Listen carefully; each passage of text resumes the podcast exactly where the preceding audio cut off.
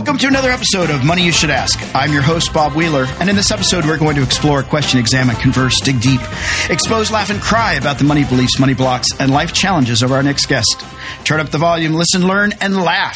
I'd like to thank our sponsor, The Money Nerve, a financial resource that helps you have a healthier relationship with money. Do you feel shame around your past financial decisions? Do you feel alone in your financial struggles? Do you self sabotage your potential financial successes? Do you keep making the same choices, expecting different results? The Money Nerve has just launched a new online course called The Course to Financial Freedom. To learn more, go to themoneynerve.com forward slash course. The Money Nerve has an offer to all Money You Should Ask listeners for a 25% discount on the course. Use code MYSA, all caps, 25, and start your course to financial freedom now. Thanks again to our sponsor. Well, I am again excited to uh, have another guest on yet again on Money You Should Ask. Um, today, our guest comes from Ogden, Utah, although he grew up in Western Pennsylvania. That's I think it's Western, all right? Because there's different parts of Pennsylvania, people. So get it right. It's not Eastern. Uh, so, Chris, country. it's it's exactly it's that way in Tennessee. We have three Yes. parts. Um, Chris used the principles of traditional retirement planning combined with creative lifestyle design to retire from a career as a physical therapist at 41. After poor experiences with the financial industry early in his professional life, he educated himself on investing and tax planning. Now he draws on experiences to write about wealth building, DIY investing, do it yourself, financial planning, early retirement, and lifestyle design at caniretireyet.com, which is a resource and blog website. It's got great information. Um, Chris, thanks for being here. Super Pleasure happy to talk to you. I'm excited. Now, I think I forgot to mention that you you just wrote a book, uh, or you're the primary author of a book called uh, "Choose FI: Your Financial Your Blueprint to Financial Independence." Is that right? That's correct. That's a, a really successful podcast called Choose FI, and I partnered with the two guys that do that. And we turned those interviews and tried to kind of uh, collect the stories from people from the financial independence, retire early, or fire community, and uh, turn that into a book in a way that people who are not familiar with those concepts or maybe find them a little bit far fetched uh, can get a grasp of and apply to their own lives.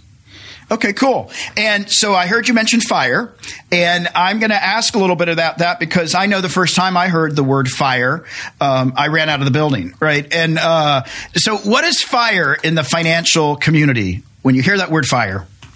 Yeah, so um, FIRE is financial independence, retire early, and it really means different things to different people. But I think a lot of the the things that tend to get um, mainstream uh, publicity are these pretty extreme stories. People like living off beans and rice and optimizing everything and trying to retire by the time they're like 25 or 30 years old. And so I think we kind of, um, and, and, and honestly, like there are certain aspects of this community where we kind of painted that picture and, and it's a fair criticism. Uh, but what we really want to do is make this accessible to a lot of people.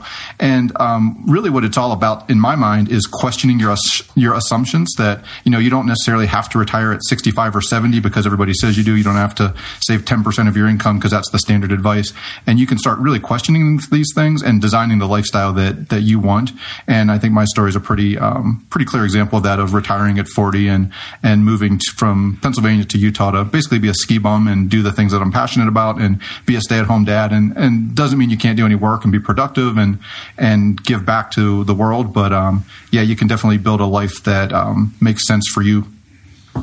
Well, that sounds cool. Now, I I know that we met through FinCon, and I was at FinCon. Um, might have been last year, and there was a film um, that they showed, uh, and they were eating rice and beans, and uh, and I can't remember the wife's name, but she was a little less than overjoyed when she had to part with her, you know, BMW, and and uh, it, you know, and and so I know that people out there maybe already can't afford the BMW, or they're listening to this and they're saying, you know, yeah, that's a great story. Um, it, that's not going to ever happen to me. I don't like everybody else can can do it.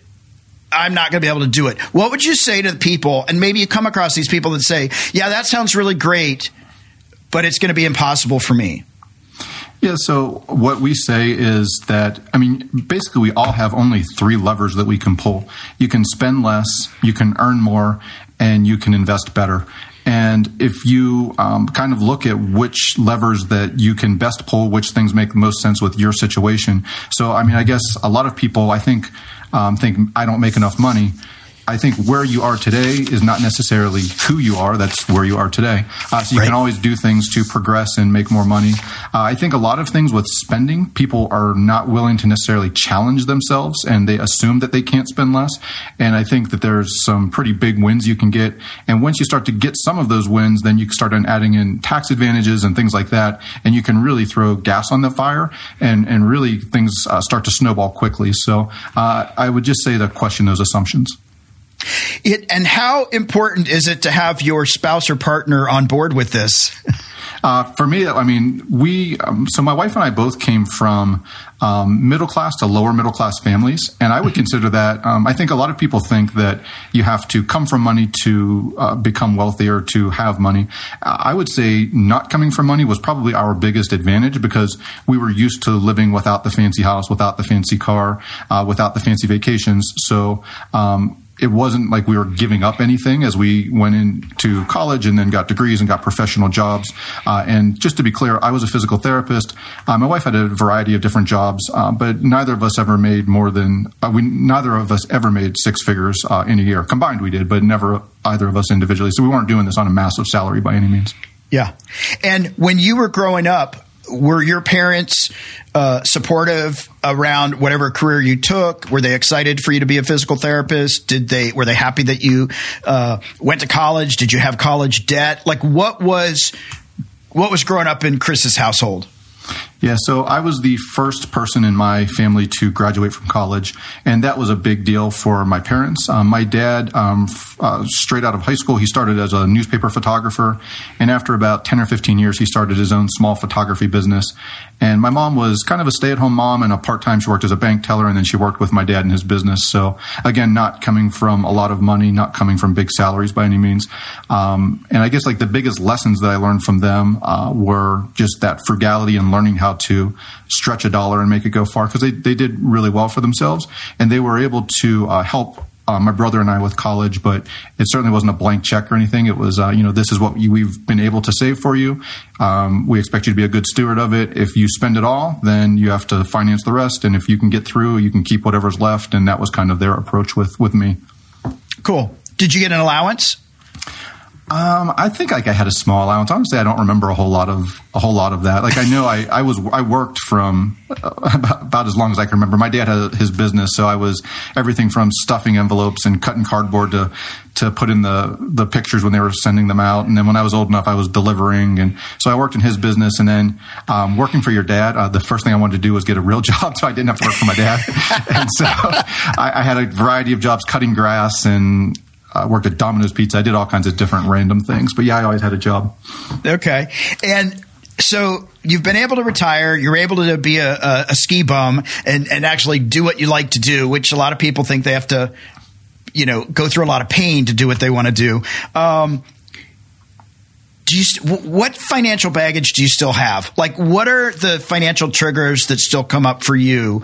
Um, even because what I for me, um, I think people sometimes think that you get to a certain place and then you arrive and you never have to look at your money again like, oh, I made it. So I'm done. And financial relationships go on until you die, um, and maybe then some.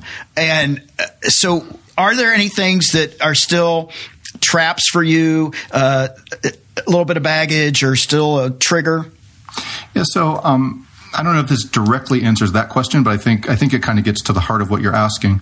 So you mentioned about having your spouse being on board, and for my wife and I, it was really easy for us to save. We basically what we decided to do was, um, so I, I, told you about my background. Her background, um, her family made probably a similar income, uh, but they weren't as savvy with stretching a dollar as, as mine, and so they were not able to help her at all with school. And so she went and put herself through school. She worked full time, went to school full time, and uh, so I knew she was very responsible but she still had a little bit of debt when she got out of school.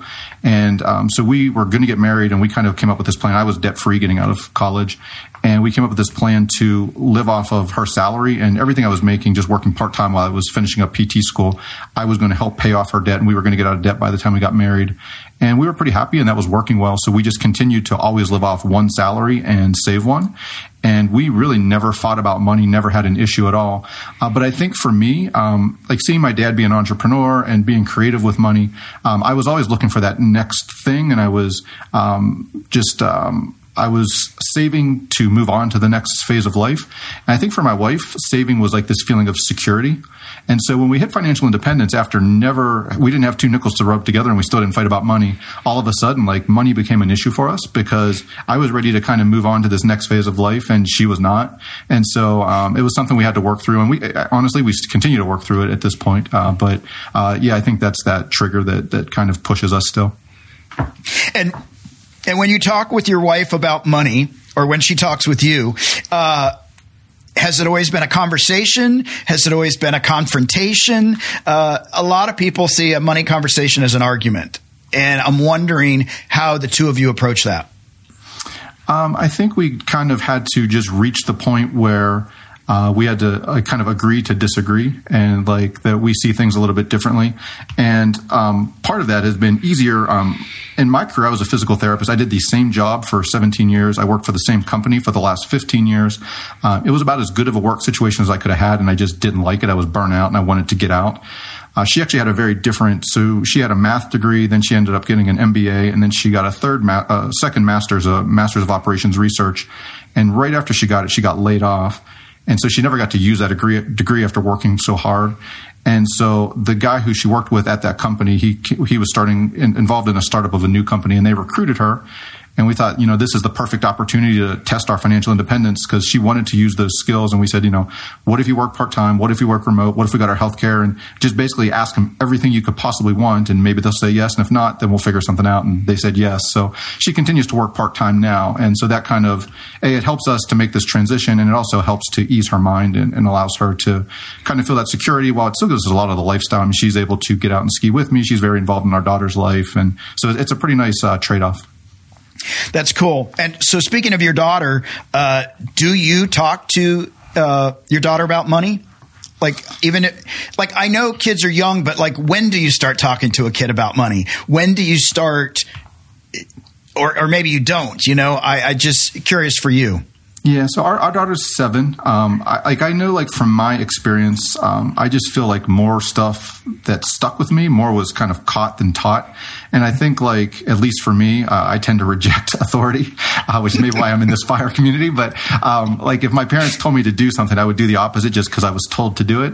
But yeah. like I witnessed a lot of really good habits from them, and I think that's how I learned a lot. And I think that's mostly the approach we're going to uh, take with our daughter. I mean, she's only seven, so I don't know if she has that much of a concept, but uh, some stuff that's pretty cool. Like, I, so I wrote the book last fall, and we were doing a book signing, and she always like has these. I want to do a business. I want to do this, and so she just started to make bookmarks to sell at the um, at the book signing.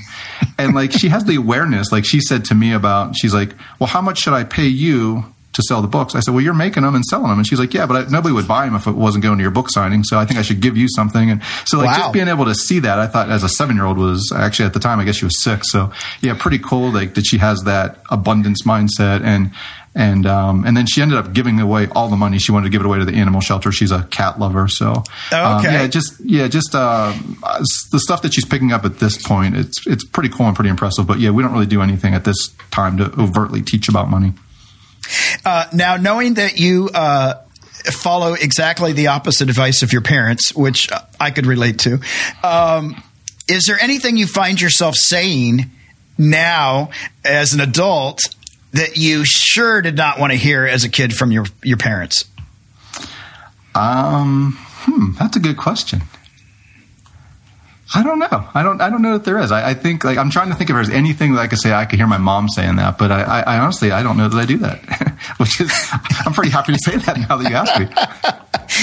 yeah, no. It's well, it's funny because sometimes people say, "Oh my God, I'm becoming my parents." Um, I, I, I, tried to make sure that didn't happen. I'm sure there are places where I have blind spots, um, but uh, yeah, that's that's cool. So when I was reading about you and reading your bio and stuff, one of the things that you you say is um, that your mission is to continue to spread the life changing uh, messages of financial in- independence to a broader audience, right? And to help people live their best lives.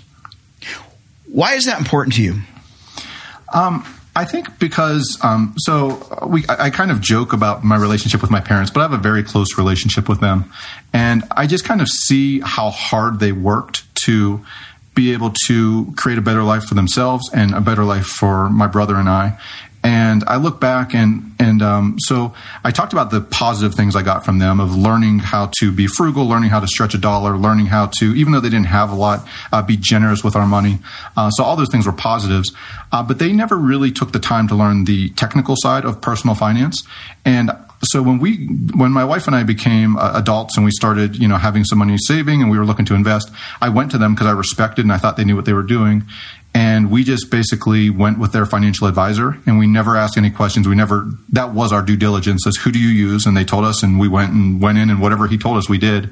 And um, I guess what we learned um, 10 years later after a lot of really expensive mistakes and following some really conflicted advice is that my parents did really well kind of in spite of the, the technical advice that they got rather than because of it. Yeah. And so um, looking back now and like the things that are valuable to me, like I talk about like how I love being a stay at home dad and spending this time with our daughter and we travel and do these things. That stuff my parents couldn't do. And uh, my mom got breast cancer when I was in grad school. And like now that they're at this age where you should be able to enjoy and they're in their 60s and otherwise healthy, I mean, they really can't do a whole lot. Um, my mom's, she gets super fatigued if she walks for five or six blocks and you know that it's not always there when you're 60 and right. um, you know like if, if you can just learn these little things that make just such a massive difference and that can save you tens of thousands of dollars and let you retire 10 or 15 years earlier and and again it doesn't mean you have to retire and not work at all but you can design that life you want and do those things that are important that means the world to me yeah. Uh, you said you like to travel with your family. Uh, do you think travel is a valuable experience for people and why? Uh, absolutely. So, I mean, growing up, um, I just remember when when my dad worked at the newspaper. Uh, that was something that we did. We traveled all over, and then when he was about when I was about seven or eight, when he started his business, and that went away. And um, whenever my wife and I got out of school, one of the first uh, trips we did, we went to Mexico to Puerto Vallarta, and we just fell in love with travel. And we've traveled all over the world. uh, we've been to Africa, we've been to South America, and it's just a, a, really big thing to me just to see how other people live. I think I think everyone should go to Africa at some point, and uh, I think it just gives you such perspective of yeah. the opportunities and just the way that the things that we have here. That when you go to a place where there's true poverty, and not to say that people don't live in poverty in certain parts of the United States, but the opportunities that the least of us have compared to the best of them. Um, it's it's sad and it gives you perspective though, and it and it um, yeah, I think it kind of it's worth seeing and it's worth experiencing. Yeah, totally on board with that. Uh, Life changing experience for me in Africa. Uh, it gives you such a perspective. Um, I wish I, I, would love everybody to travel. Uh, I, I, just think it widens our experience and our perspective. So, um, yeah, that's awesome. Uh, do you have any financial regrets? Uh, I wish that I would have learned the technical aspect a lot sooner. Um, and as good as we did retiring at, you know, being able to retire and be financially independent in our early 40s, um, we could have probably did it five or six years earlier. Uh, and and the thing is, like, I think a lot, again, a lot of times people in the the fire community they get so extreme, and like, if you if you cut out this ten dollar expense, but you put it into this compounding calculator, and 30 years later you'd have a million dollars or whatever. But like it wouldn't have given up anything of value. Like we traveled, we did things when we were on the path to financial independence, and I don't regret any of that to get there sooner. Yeah. But I certainly, I mean, to pay an extra eight or ten thousand dollars in income tax, and then another couple thousand in capital gains taxes because we were we were investing in an inefficient way, and then paying all these fees for just this conflicted advice that made us pay the taxes and made us pay the fees, and it, it, didn't add any value to our life, and we could have gotten there sooner if we would have just taken a little bit of time to realize that this stuff is just not that hard. So yeah. I wish I, I definitely regret that. Now, you took the initiative. You did your own research on how to do it yourself investing and looking at retirement and all that stuff. A lot of people, and your wife was in math, so people could argue, well, you guys were already in that realm of, of numbers. And a lot of people will say, well, I don't know, you know, I don't know what stock is. I don't know what mutual f- funds are. Um, I don't know what a house hack is. Uh, like, uh, what, what was the impetus for you to say, I'm going to learn this stuff and I'm going to trust myself, like that I can discern what's good information, right? Because you had these advisors giving you bad information. Um, and then here you are, I'm going to go out and learn it myself. Like, what empowered you and what was the impetus to, to, to learn it and make it happen? Yeah, so I, I found this fire community in probably two, my, my, daughter was born in 2012, so that was kind of the impetus to start getting serious about finance, about the technical side. Mm-hmm. Um, prior to that, I mean, we just we were going to move west. We didn't think we could have kids, and uh, we were actually in the process of moving to Utah back then. My wife had a job offer with a company called Black Diamond, who manufactures backcountry skis and climbing gear. And so it was like a dream cool. job for her, and it was giving us this community. And we were just in the process of like starting to like list our house and look for houses out here. And we found out she was pregnant, and it kind of changed everything. And we're like, wow, we can't just wing this. Like we need to get serious. Right. And then um, when I found the fire community, I mean, a lot of the people, it was like Mr. Money Mustache, and there was a blogger called the Mad Fientist, and and these guys, they didn't even use their real names. It was all anonymous, and like anybody can right. say anything. And so, right. but I was reading it, and it just it made sense in a way that nothing else that I ever looked at did. So we have a friend who's an accountant, and I just said, "Can we sit down and pick your brain?" And she's like, "Absolutely, come over." And, and so we went over on a Saturday morning, and we talked for like a half hour, and she's just staring at me, and I was like. Is this crazy? Is this illegal? Like what? Like what are you looking at me? And she's like, no, this is like brilliant, but she's like, nobody thinks this way. Everybody just comes and asks you to fill out their forms and nobody asks questions. And she's like, yeah, it is really simple, but yeah, nobody does that. And, um, my co-author in the book, Brad Barrett, he's a, both he and his wife are CPAs. And he, when we were kind of kicking through ideas with the book, he expressed that same story that like both of them, even being CPAs, they would have never seen these tax planning strategies that we write about and talk about in the fire community now. It's just people don't think that way because they're so ingrained in, you know, basically you spend everything you make. And so you don't have a lot of savings and, and to, to use these timing strategies, which are very basic, simple, legal things. Uh, but people just don't think that way. Why do you think people don't want to think outside the box. Like I, I agree with you that a lot of people, um, I, a lot of accountants, like they learn the rules and then they come right up to the line. They don't want to cross it. You know, I'm probably a little more creative. I'm like, okay, I know where the box is. Now let's see if we can get outside the box and push some things. But that's I'm not normal. So, um, what uh, what have you found like that that keeps people in this no i have to do it this way. My parents did it that way. My grandparents did it that way. My friends are doing it that way. Is it i don't want to take a risk. I don't want to look stupid? Like i love that question. I'll give you my personal my my own personal experience is that you know like I went to school I have so I have a high school diploma a bachelor's degree a, a master's degree and a doctorate degree my wife has the same she has a bachelor's and two masters and neither of us ever had a personal finance class. We just didn't know what questions to ask. And I think things are made to seem so complex with investing and tax planning. Yeah. And so people just don't ask questions. And, and another thing with having all that education, I think like we got really good at you know knowing how to pass a test and knowing how to just collect information. But i don't really think you learn to ask questions. So i think a lot of people just blindly this is what everybody does. Like you get out of school you buy a house you you finance your car and you know that's just what people do. And and again like what I've found since I found this fire movement, and I think why people get so passionate about it beyond just what I talked about, like you can reclaim your life. And I told you the story of my of us compared to my parents, but it just it's really transcended into what else am I not asking questions about, like with diet, with exercise, with faith, with relationships, with everything, and and but you just kind of start down this path, and I think so much of your day is just consumed by um, just decisions that are kind of pre-made and you're just kind of going through the motions. And and so many of these things if you just took one step back and said why is this the way it is? You'd find that it doesn't have to be that way. But yeah i think a lot of it's just kind of beaten out of us and we we learn to get the degree and get the job and all that but we don't really learn to ask questions very well. And, and it's kind of sad. Yeah and I, I totally agree that people don't ask questions. And uh, like i know uh, as a CPA, I would go to continuing education, and people would ask, you know, the, the the the speaker would take talk about something at a very high level, and all the CPAs are like, yeah, that's right, that's right. I'm like, wait, I'm really stupid. Um, can you like give it to me like in baby pictures, like real big pictures? And what? I'm like, I don't understand.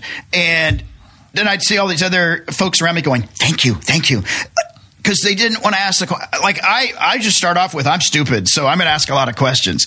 Uh, I don't know anything, but I find that people are afraid to ask the questions because they might look stupid, or they didn't know they're allowed to ask questions. I, I, I find with my clients, they're I'm like, why aren't you asking this? Why aren't you? Oh, I didn't know I could ask that.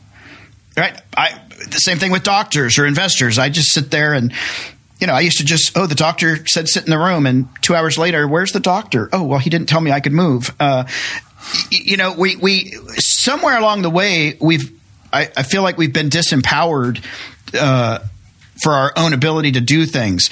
Um, I was fortunate; I went to a very small liberal arts college where you had 10 people in a class and you were challenged to ask questions, which is, I think, not true. of A lot of, at least I know my sisters went to, and I was going to go to UT where there's 5,000 people in a class or 500, whatever, and it's an audio and you don't really, there is no, there's no real debate, there's no real conversation.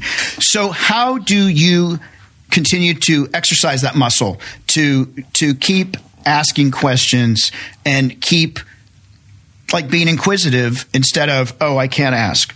Like, is there something you do? Um, that's a good question. I, I, I, could tell you the thing that really kind of turned everything around for me is um, with when you talk about the whole idea of lifestyle design. I think I'd give credit to that term to Tim Ferriss, if you're familiar with him. And he has the really popular Tim Ferriss podcast, and his his kind of initial trademark book was the Four Hour Work Week. Yes. And I started reading that, and I, I always thought, like, before I, I'm a big fan of his now, but I thought I kind of thought he was like self promotional and spammy, and I didn't really care for him. And for some reason, I started reading the Four Hour Work Week. I couldn't even get through it, but I picked up his book called The Four Hour Body. And as a physical therapist, um, I kind of thought I know the body. I know how to get stronger and faster and heal and do all these things. And I started reading this from somebody that has no medical background at all. And a lot of the stuff just kind of rocked my world. I was like, wow, I never really thought of the problem that way. And he just asks different questions and talks to different people. And as I started doing my research, I was like, you know, this guy's pretty legit. And like, it really changed my way of thinking. I was like, why am I doing all these things the way I'm doing? Just because I would learn that in school 10 years ago and and you just kind of go through the motions. And and so I started asking questions. I started following him and and just and again this fire community in general I think just really questions a lot of things. And just reading widely is probably the best thing I do now. And and I kind of stay away from I don't watch a whole lot of like mainstream news or things like that. I don't watch much TV and just kind of breaking that cycle and and finding the the voices that serve you and following them. Yeah absolutely. Do you? Um, what are your plans? Like, where do you want to be ten years from now? That's a tough question. So my daughter's seven, so um, this next i, I kind of like look at things maybe in like 10, 10 year blocks. And mm-hmm. so this next uh, 10 years um, i really would like to just kind of enjoy this time that in a way that most parents don't get to. Uh, and that's my primary focus.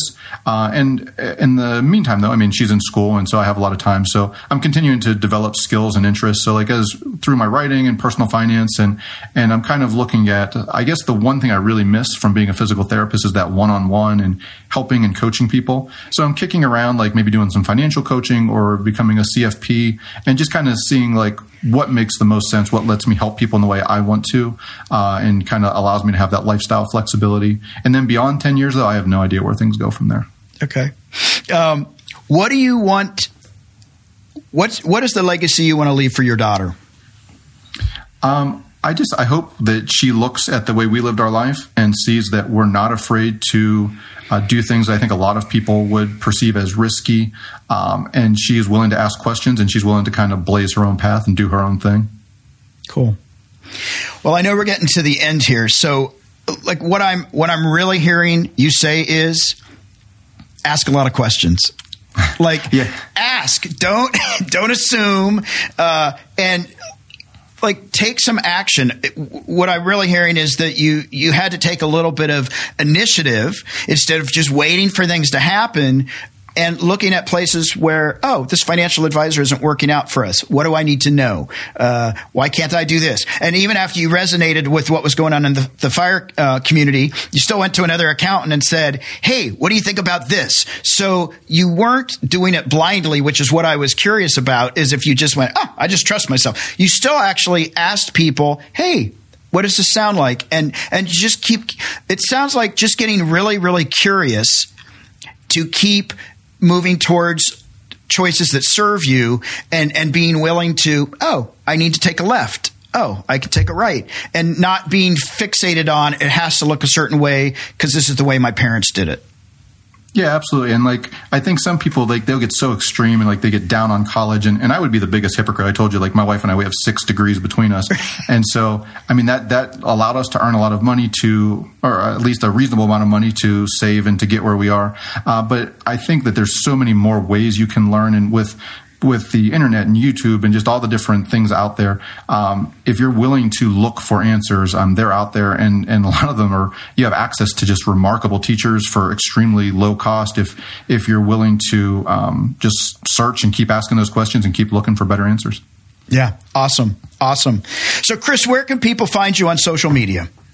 Uh, so I'm not real active on social, but my blog is caniretireyet.com, and I am uh, very responsive there if anybody wants to look me up and reach out through the blog. And my book is Choose FI, Your Blueprint to Financial Independence, and it's available on Amazon or anywhere you find books. And uh, I'd love if people would check out the book. So check out the book, folks. Get some financial independence. That would be awesome. I'd love that for everyone.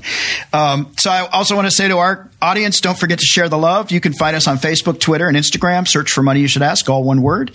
You can subscribe to this podcast on Apple Podcasts, Spotify, Google, Stitcher, or your favorite podcast players.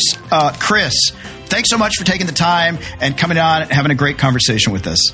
I've really enjoyed talking to you. Thanks for having me.